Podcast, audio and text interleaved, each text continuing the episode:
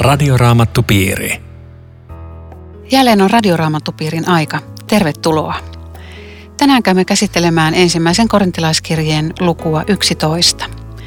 Studiossa ovat keskustelemassa teologian tohtori Eero Junkkaala ja pastori Erkki Jokinen. Minun nimeni on Aino Viitanen ja tekniikasta huolehtii Aku Lundström. Paavali jatkaa opetustaan Korintin seurakunnalle ja heti ensimmäinen jae on aika, aika voimakas. Seuratkaa minun esimerkkiäni niin kuin minäkin seuraan Kristusta. Aika rohkea Paavali, mutta hänellä on terve itsetunto, niin kuin ollaan huomattu tässä matkan varrella. Paavali myös kiittää seurakuntalaisia, että he aina muistavat ja noudattavat niitä opetuksia, joita Paavali on heille välittänyt sekin on aikamoinen rohkaisun ja kiitoksen sana, että näin on, näin on päässyt tapahtumaan.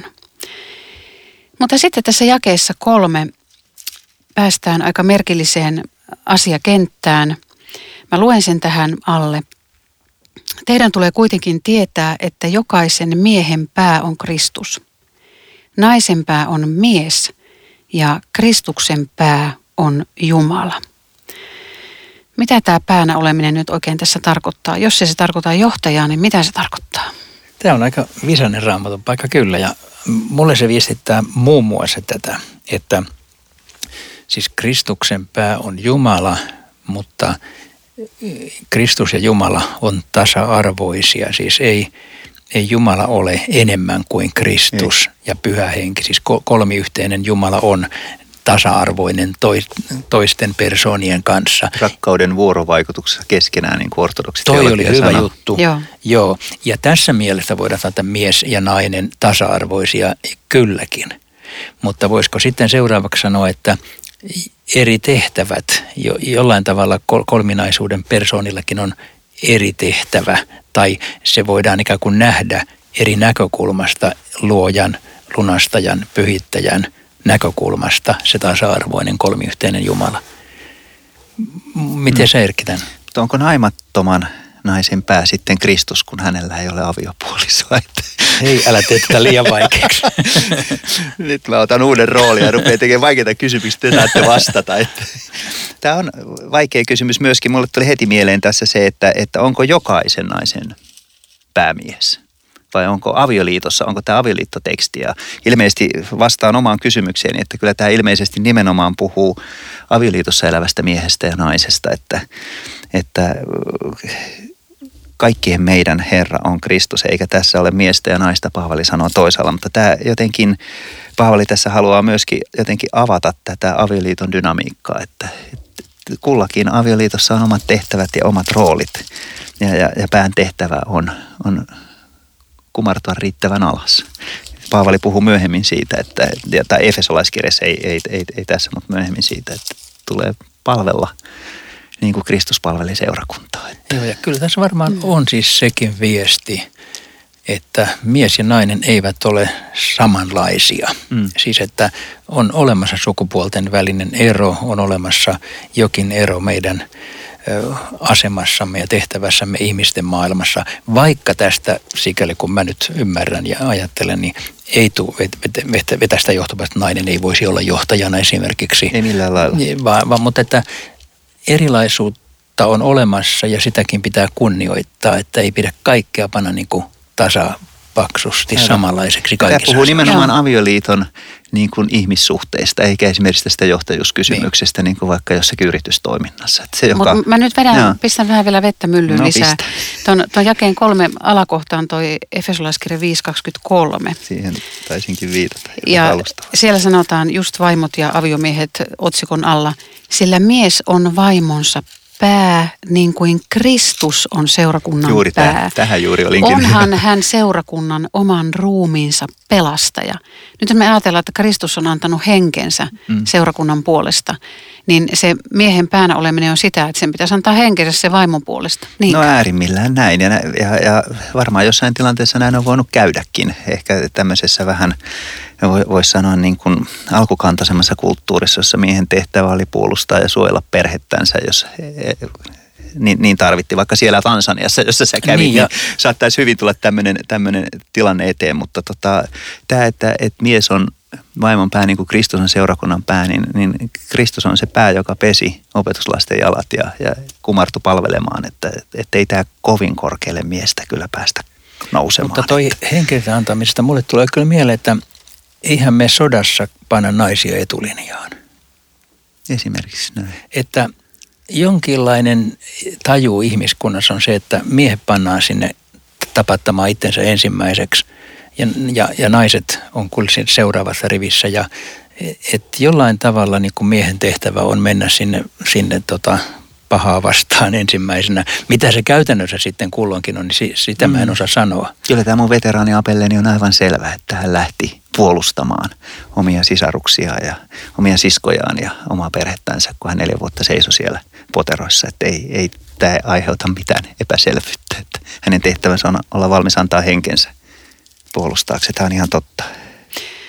Tämä vaatii tämmöistä vähän, vähän avaamista, koska tästä herkästi tulee jos hyvin niin kuin, nopeasti lukee eikä ajattele sitä, niin siinä, siinä tulee tämä tämmöinen, ehkä joku voi Ihan nousta totta. vähän takajaloille. Että ja surkeita, niin just, ja surkeita, että tavallaan tästä jakeesta jotenkin, ja, ja, ja myös Efesolaiskirjasta on tehty jotenkin tämmöinen niin kuin arvokysymys ja se, että onko mies jotenkin arvokkaampi Joo. ja muuta. Ja, ja tavallaan niin kuin jätetään lukematta se koko Paavalin ajatus siitä, että kysymys on palvelemisesta ja, ja valmiudesta niin kuin laittaa elämänsä likoon toisen puolesta. Että kysymys on rakkaudesta ja rakkauden yhteydestä, niin kuin Kristuksen ja Jumalan välillä on syvin mahdollinen rakkauden yhteys. Että, että tämä koko kauneus tavallaan katoaa tästä, kun tästä aletaan tehdä tällainen niin kuin niin kuin kilpailukysymys, että kumpi meistä nyt on tärkeämpi. Ja saaks mä päättää vai saaks sä päättää? Ei tässä ole siitä kysymys Joo. ollenkaan, kuka avioliitossa päättää. No ennen kuin mennään tässä eteenpäin, tässä on mielenkiintoisia kohtia tässä luvussa, niin, niin sanokaa vielä lyhyesti, miten sitten luomisjärjestys eroaa arvojärjestyksestä?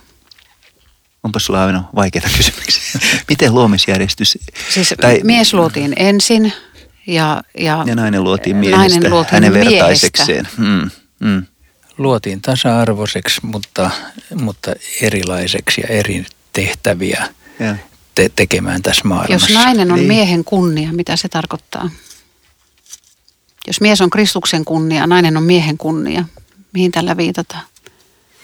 No tuskin se sulkee pois sitä, etteikö miehenkin pitäisi olla naisen kunnia. Siis okay. ehkä se tämmöistä keski, keskinäistä palvelua ja kunnioitusta kuitenkin sanoo, ei, ei se sulje pois niin kuin sitä kääntä, käänteistä puolta. Täällä on miehet jo ihan solmussa. Joo, joo, tiukkoja kysymyksiä, voi jättää. mutta tota, miehet on jo ihan solmussa, mutta tota, kyllä omasta elämästä voi sanoa, että avioliitto on niin kuin oman elämän niin kuin suurin ilon ja kiitoksen aihe ja, ja asia, joka tuoko se nyt sitten kunniaa vai mitä se tuo, mutta, mutta niin kuin tuo syvän ilon elämään, niin tota, kyllä hän on mun kunniani, joka on mun puolisoni, että tässä mielessä. Vielä jos tuosta luomiskertomuksesta, niin ensimmäinen luomisen sanahan on Jumala loi ihmisen mieheksi ja naiseksi. Ja se ja-sana ei ole mikään arvojärjestystä osoittava, vaan tasa-arvoisuutta. Että se on se ensimmäinen viesti mies ja nainen ovat niin kuin samalla viivalla. Sitten tulee muita viestejä. Ja, ja tämä on Paavalinkin viesti, että Kristuksessa ei ole miestä eikä naista, Joo, niin on. vaikka on erilaisia niin tehtäviä. On, Mä vielä vähän jankutan tässä, että, ja kuitenkin sitten sanotaan, että nainen luotiin avuksi miehelle eikä päinvastoin. On hänestä paljon apua ollut tässä Sitä sanaa apu käytetään myöskin Jumalasta. Niin on. Se sama sana käytetään myös Jumalasta se luomiskertomuksessa, joten Jumala ei ole ihmisen apulainen – ei myöskään nainen ole miehen apulainen. Tässä on mielenkiintoinen, kun mennään eteenpäin. Mies rukoilee päähine päässä, niin, niin silloin se on niin kuin jotenkin häpeällistä. Mutta, mutta sitten jos nainen rukoilee avopäin tai profetoi, niin silloin se onkin häpeällistä. Miten meidän pitäisi nyt tämmöiset jakeet ymmärtää meidän aikana ja mitä teille tulee tästä mieleen? Mä ajattelen, että Paavali puhuu tässä siitä, mikä hänen omana aikanansa oli arvokasta ja, ja osoitti siihen kunnioitusta ja arvostusta sitä kokoon tulemista kohtaan. Toisaalla hän puhuu, että esimerkiksi hiusten palmikointi on täysin sopimatonta, joka taas sitten liittyy siihen, että palmikoilla oli täysin toinen viesti kuin meidän kulttuurissa. Suomalaisessa kulttuurissa palmikot on ollut, ollut naimattoman naisen kunnia ja hän on voinut jopa leikata ne pois naimisiin mentyänsä tässä lähi kulttuurissa Paavalin aikana palmikot oli tietysti ihan toisenlaiset. Ne ei ollut kaksi palmikkoa, vaan, vaan hyvin kähärälleen palmikodut hiukset ja äärimmäinen saattoi olla, olla, olla porton tunnusmerkkinä jolloin, jolloin se oli täysin sopimatonta, että seurakunnassa pukeuduttiin sellaisella tavalla, että se olisi tuonut häpeitä sille kokoukselle ja aiheuttanut levottomuutta ja, ja tehnyt siitä kokouksesta jotenkin tässä mielessä jotenkin levottoman. Että, että mä ajattelen, että tänä päivänä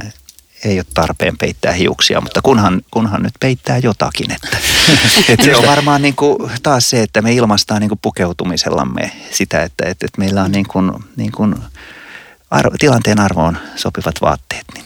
Tämä on siis kiinnostavaa, että nykyisin useimmiten näin ei tehdä siis tätä, tätä päänpeittojuttua.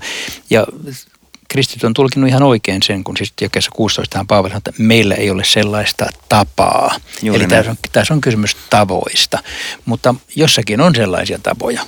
Mä olin äskettäin Nepalissa, jossa Jumalan palveluksessa, kun siellä edessä oleva puhuja sanoi rukoilkaamme, niin osa naisista veti välittömästi hunnun päänsä päälle. Mielenkiintoista oli se, että osa ei tehnyt näin, eikä ne katsoneet toisia yhtään karsaasti. Eli jotkut tulkitsi, että tämä on hyvä tapa, jotkut eivät tulkinneet sitä, ei väliä, ja. mutta tietyssä mielessä musta näytti oikeastaan aika kivalta, että jotkut teki näin. Ja.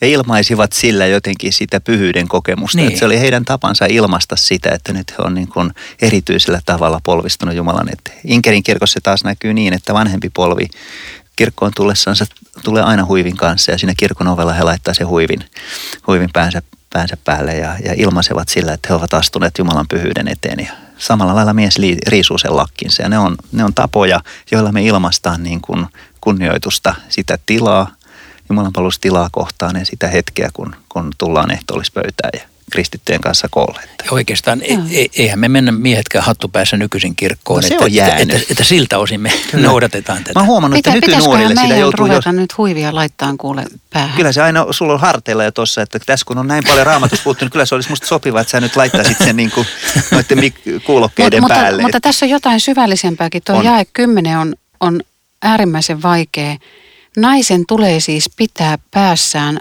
arvonsa merkkiä enkeleiden takia. Mit, mitä on tämä arvo?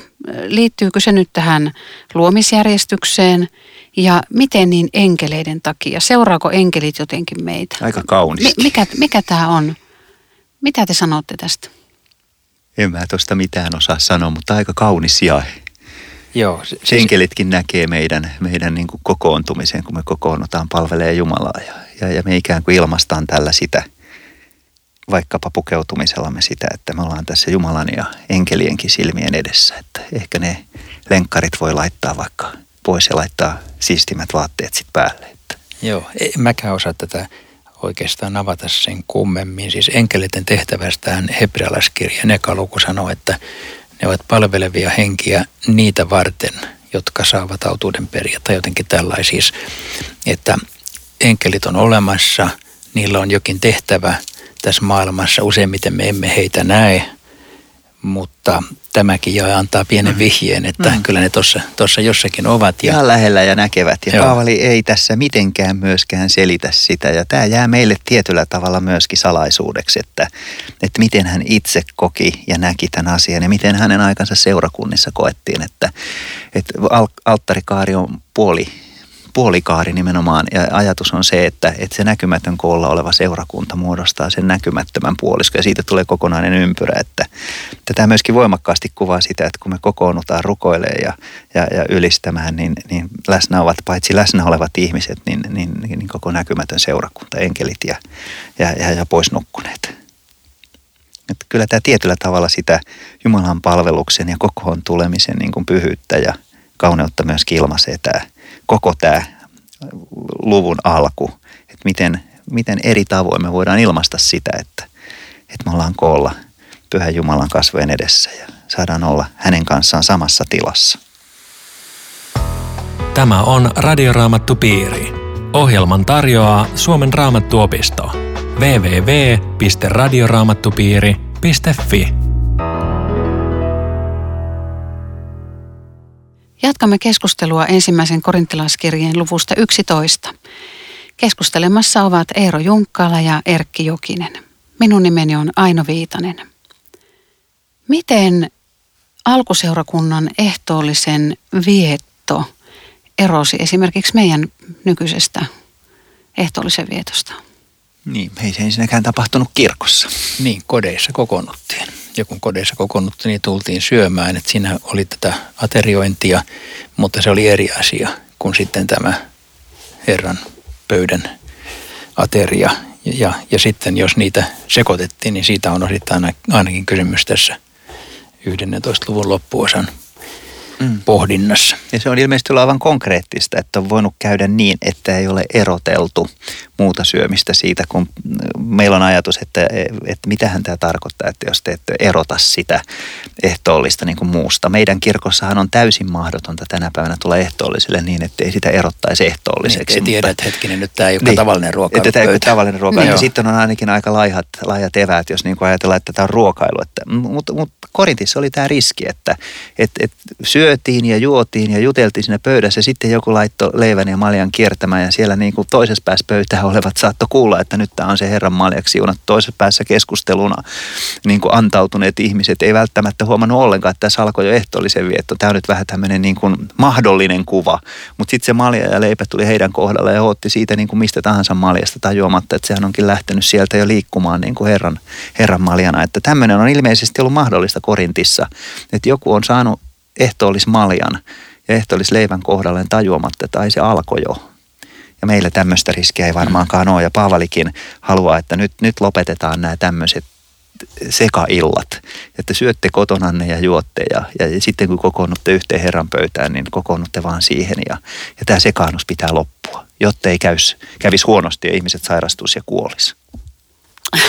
nyt, sä, nyt sä vedit kyllä nämä tosi vaikeat jutut, mutta ennen kuin mennään sinne, niin mua kiinnostaa vähän kysyä, että Eero, m- miten vietetään ehtoollista Nepalissa ja toisaalta sitten taas Tansaniassa?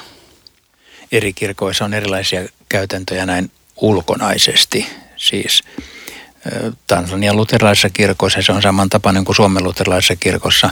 Tosin mun mielestäni ihan liian vauhdilla vedetty, niin että pappi lukee nielu ja asetus sanoi, että sitä kukaan pysy perässä ja sitten ihmiset tulee jonossa melkein juosten siihen.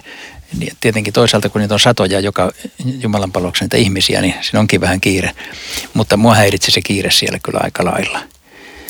Ja, mutta sitten taas jossakin on sanotaan Nepalissa, se oli ehkä ulkonaisesti samantyyppinen kuin meidän vapaiden suuntien Jumalan palveluksessa, jossa saattiin panna eh, ehtoollisaineet kiertämään penkkeihin tässä pienissä pikareissa ja jokainen otti siitä, mm. jolloin silloin siitä ei tullut sitä kontrollia ollenkaan, niin kun me ajatellaan, että jonkun pitää kontrolloida, kenelle annetaan. Mutta niissä yleensä sanotaan, että joka on kastettu ja uskoo Jeesukseen, voi ottaa yeah. tämän. Että se on se, se kriteeri sanotaan. Ja tietenkin asetussanat luetaan aina. Mm. No Paavalilla on nyt tässä sitten vähän enemmänkin moittimisen aihetta. Tämä, tämä ehtoolliskäytäntö ei nyt mennyt sillä tavalla niin kuin hän toivo. Ei. Ja sä tuossa Erkki jo sitä vähän mm. kuvailitkin, että mitä siellä mahdollisesti on ollut. Tässä on nyt kuitenkin tärkeät nämä ehtoollisen asettamissanat, eikö vaan? Mm. Paavali on sanonut ne ihan suoraan Jeesukselta, eikö niin? Joo, ja sinänsä mielenkiintoista, että tämän pohjalta rakentuu meidän ehtoollisen asetussanat ehkä vielä suorempaa kuin evankeliumin ehtoollistekstien kanssa. Ja, ja tämä on jotenkin tiivistää sen ehtoollisen keskeiset sanat kaikkein selkeimmin, että, että kolmelta evankelistalta löytyy tietenkin myös ehtoollisen asetussanat ja, ja tämä on kuin neljäs evankeliumi, kun Johanneksella ei ehtoollisen asetussanoja ole, vaan ainoastaan tämä leivän ja veren juominen siinä kuudennessa luvussa, mutta tässä on kuin neljäs evankeliumi ja neljäs ehtoollistekstiä, erittäin kirkas, selkeä. Ja myös toi jakeen 26 muistutus, että te julistatte Herran kuolemaa siihen asti, kunnes hän tulee. Että se on sekä, sekä tämmöinen julistuksellinen että eskatologinen se ehtoollishetki. Että tullessani Herran pöytä mä julistan hänen kunniaansa ja odotan samalla hänen paluutansa. Joo, ja mä, mä olen käyttänyt joskus, kun mulla ei ollut käsikirjaa jossakin pienimuotoisessa ehtoollisessa, niin mä olin käyttänyt nimenomaan tätä tekstiä, Juuri. tätä Paavalin tekstiä asetussanojen tekstinä. Ja tässä on se korostus, mikä, tai se on kaikissa tietenkin näissä ehtoollisteksteissä, jota me luterilaisena mielellään alleviivaamme, että tämä on Kristuksen veri, tämä on Kristuksen ja. ruumis. Että se ei ainoastaan muistuta sitä vaan se on. Eikä muutu siksi, vaan Eikä on. muutu siksi, että vaikka mm. me emme tätä ymmärrä, niin me voimme tämän ottaa uskossa vastaan. Ja mä olen joskus miettinyt sitä, että kuinka, ja tässäkin luvussa itse asiassa joudutaan pohtimaan tämä kysymys, että kuinka paljon siitä pitää ymmärtää siitä ehtoollisesta. Mm. Mulle yksi vastaus on tämä, että se ei ole lainkaan ymmärtämisen asia, vaan se on vastaanottamisen asia.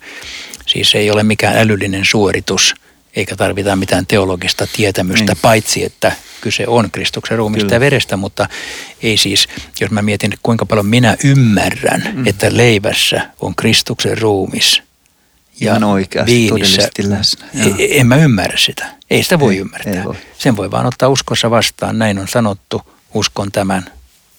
Ja saan sen. Ja saan sen. Kyllä.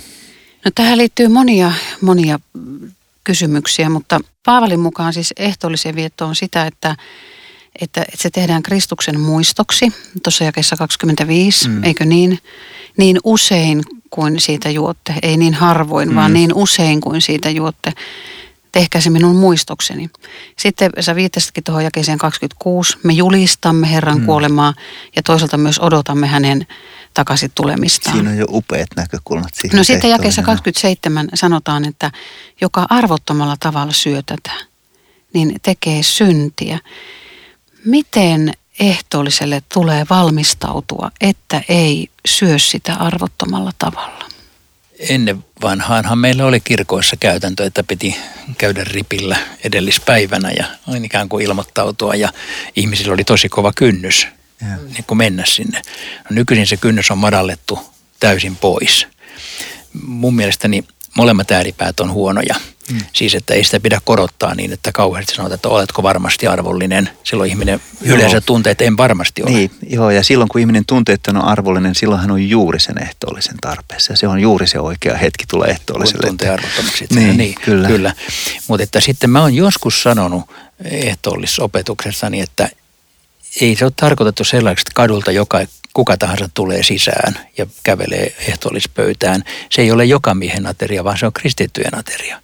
Se on niille, jotka uskoo Jeesukseen, tai jos sanotaan vähän vielä armollisemmin, niille, jotka tarvitsee Jeesusta, Joo. vaikkei vielä oikein uskoiskaan. Mutta ja halu, vaikkei ymmärrä. Vaikkei ei ymmärrä mitään, mitään mutta jo, joka tarvitsee Kristusta, joka tarvitsee anteeksiantamusta, Joo. tervetuloa ehdottomasti aina Joo, ja se ei voi olla arvoton tapa nauttia ehtoollista, jos on, jos on niin kuin kokenut itsensä jotenkin epävarmaksi tai heikoksi tai uskonsa heikoksi, niin, niin siihen ei liity mitään arvottomuutta. Että tämä ei todellakaan nosta sitä kynnystä, minkälaisella sydämellä voi ehtoolliselle tulla, vaan tämä oikeastaan Paavali mun ymmärtääkseni viittaa tässä siihen, että, että ehtoollisen pitää viettää niin, että jokaisella on mahdollisuus siinä ymmärtää, että tämä on Kristuksen ruumis ja veri. Ja tulen nimenomaan ottaa vastaan Kristuksen. Ja se on suuri ja pyhä hetki. Ja, ja kiitos Jumalalle, että, että mä oon oikeutettu siihen. Jossain toisella sanotaan varmaan näin, että, että jos muistat, että jollakin on jotakin sinua vastaan. Se on Jeesuksen, joo teksti. lahjaa tuodessa sitä. Puhuttiinko siinä ehtoollispöydästä vai? Ei, ei uhrin tuomisesta, mutta se voisi ajatella ihan hyvin liittyvä vaikka ehtoolliseenkin. Ja tässä on kaunis tapa esimerkiksi lestadilaisessa herätysliikkeessä, että, että, että kun ihmiset tulee ehtoolliseen, mä oon joskus ollut silleen itse pappina paikalla, niin, niin, niin, niin he tervehtii toisiaan, pyytää syntejä anteeksi ja julistaa toisilleen synnit anteeksi. Ja tekee ikään kuin sovinnon kaikista asioista matkalla sinne ehtoollispöytään. Ja se on kyllä kaunis käytäntö. Se on kaunis ja meillähän se sama idea oikeastaan on alkuliturgian synnin kyllä. tunnustuksessa, vaikka sitä ei usein osata ajatella tällä tavalla, mutta että ennen kuin menemme ehtoollisessa pöytään, me tarvitsemme synnin tunnustuksen ja synnin päästön. Joo jossa, jossa niin kuin Jumalan edessä tämä asia selvitellään. Ja, ja yhdessä seurakuntana, kyllä Joo. yhdytään. Nykyään siihen vielä yhteen ääneen yhdytään, että se on samalla paitsi henkilökohtainen, niin se on koko seurakunnan tunnustus. Joo. Onko jotakin tilannetta, jolloin ehtoolliselle ei kannata tulla? Tiukka kysymys. Tiukka kysymys. Jos ihminen itse kokee niin, että hän ei nyt voi mennä ehtoolliselle, että, että ei, ei varmasti ole mitään sellaista syytä – jonka tähden ei voisi tulla armon aterialle. Että paitsi, että jos ihminen itse kokee, että nyt en voi mennä ehtoolliselle, että, mulla on niin paljon vaikka vihaa jotakin ihmistä kohtaan, että mä en voi tämän vihani kanssa mennä ehtoolliselle, niin varmaan on hyvä sisintänsä silloin kuunnella ja miettiä, että voiko tämän asian kanssa tehdä jotain. Tietenkin tuommoisessa tilanteessa voisi ajatella, että jos se niin kuin tolleen tunnistaa, niin menisi sen kanssa juuri ehtoolliselle niin. mä, mä, saamaan, mietin just ihan saamaan sama. siinä niin kuin mm. sitten Tämä on vain elävästä voimaa, elämästä esimerkki tältä ihmiseltä. Saa, niin joo, saamaan joo. niin kuin voimaa sitten joo. selvittää asioita. Kyllä. Se olisi, se olisi tietysti joo. se kaikkein Mä, mä voisin niin kuin kuvitella mm. semmoista teoreettista tilannetta, joka esimerkiksi rippitilanteessa voisi olla tämmöinen, että joku ihminen sanoisi sieluhoitajalle, että en aio tehdä parannusta synneistäni, niin sieluhoitaja sanoisi, en myöskään julista sinulle synnin päästöä. Että jos joku ikään kuin haluaisi mennä ehtoolliselle saamaan oikeutuksen synneillensä, niin hän tulisi väärin, mutta en mä tiedä, mm. tekeekö kukaan näin. Niin, onko tämmöistä todellista tilannetta. Niin. Mutta sen tiedän, että on, on tilanteita ollut ihmisten elämässä, että on itse kokenut, että, että, että en voi näin niin kuin mm. jotenkin levottomalla mielellä tulee ehtoolliset. Että nyt mun sisimpääni on niin levoton, että, että, että en, en voi tulla ehtoolliselle, vaikka ajattelenkin niin kuin Eero just tässä sanoi, että siinähän se ehtoollinen voisi olla juuri semmoinen niin kuin pysähtymisen, kohtaamisen ja, ja, ja uudistumisen paikka. Mutta tota, tämä on varmaan semmoinen asia, jonka ihminen vaan voi itse tietää, että ei mun ymmärtääkseni ole mitään syytä, minkä takia ei saisi tulla ehtoolliselle. Ja varmaan se, että joka itkee omaa syntisyyttään ja, ja tarvitsee Jeesuksen anteeksiantoa, niin hänelle se on oikea paikka. Ehdottomasti. On, mutta meidän kirkkolaissa toki on niin, että ihminen voidaan erottaa ehtoollisyhteydestä jonkun julkisen synnin tai, tai, tai sen takia, että juuri kieltäytyy tästä parannuksen teosta. Että tokihan se on kirkko... Jota kirkko ei varmaan nykyään enää noudateta Mä tiedä, koska sitä on koskaan noudatettu. Mutta Tansanian mutta, tota, kirkossa kyllä, noudatetaan jatkuvasti. Kyllä, ja, ja muuallakin lähetyskentillä näin voi olla, että, että, että nuhdellakseen seurakunta, nuhdellakseen ihmistä, niin voi, voi, voi määrä ajaksi erottaa ehtoollisyhteydestä yhteydestä. Ja Nyt tässä ystävät, mielessä... vielä tässä on jää 30, joka on tosi vaikea. Yeah. Sen vuoksihan teidän joukossanne on paljon heikkoja ja sairaita ja monet ovat jo nukkuneet pois. Miten meidän tulisi ymmärtää tämä, että, että jos me emme ehtoollista nauti oikein, niin voiko siitä olla seurauksena meidän sairautemme ja, ja se, että, että jopa, jopa kuolee? Näin ainakin Paavali näyttää ajattelevan. Ja näin hän tässä kirjoittaa. Mä en oikein tiedä, mitä kaikkea hän tällä tarkoittaa ja, ja, ja mihin tilanteisiin Korintin seurakunnassa tämä liittyy. Mutta näin Paavali näyttää ajattelevan, että arvoton ehtoollisen nauttiminen voi jopa aiheuttaa fyysisiä seurauksia. En ymmärrä tätä tän enempää muuta kuin, että tämä kehottaa tämäkin jae jotenkin mun ajatuksissa niin kuin siihen suhtautumaan ehtoolliseen pyhänä ateriana. Radioraamattu piiri. Tässä oli kaikki tällä kertaa. Kiitos jokaiselle mukanaolosta. Jos et ole vielä perustanut raamattupiiriä, tee se nyt. Ilmoittaudu mukaan. Pääset osallistumaan joka kuukausi kirja-arvontoihin ja vuoden lopussa Vuokatinrannan lomaviikon arvontaan.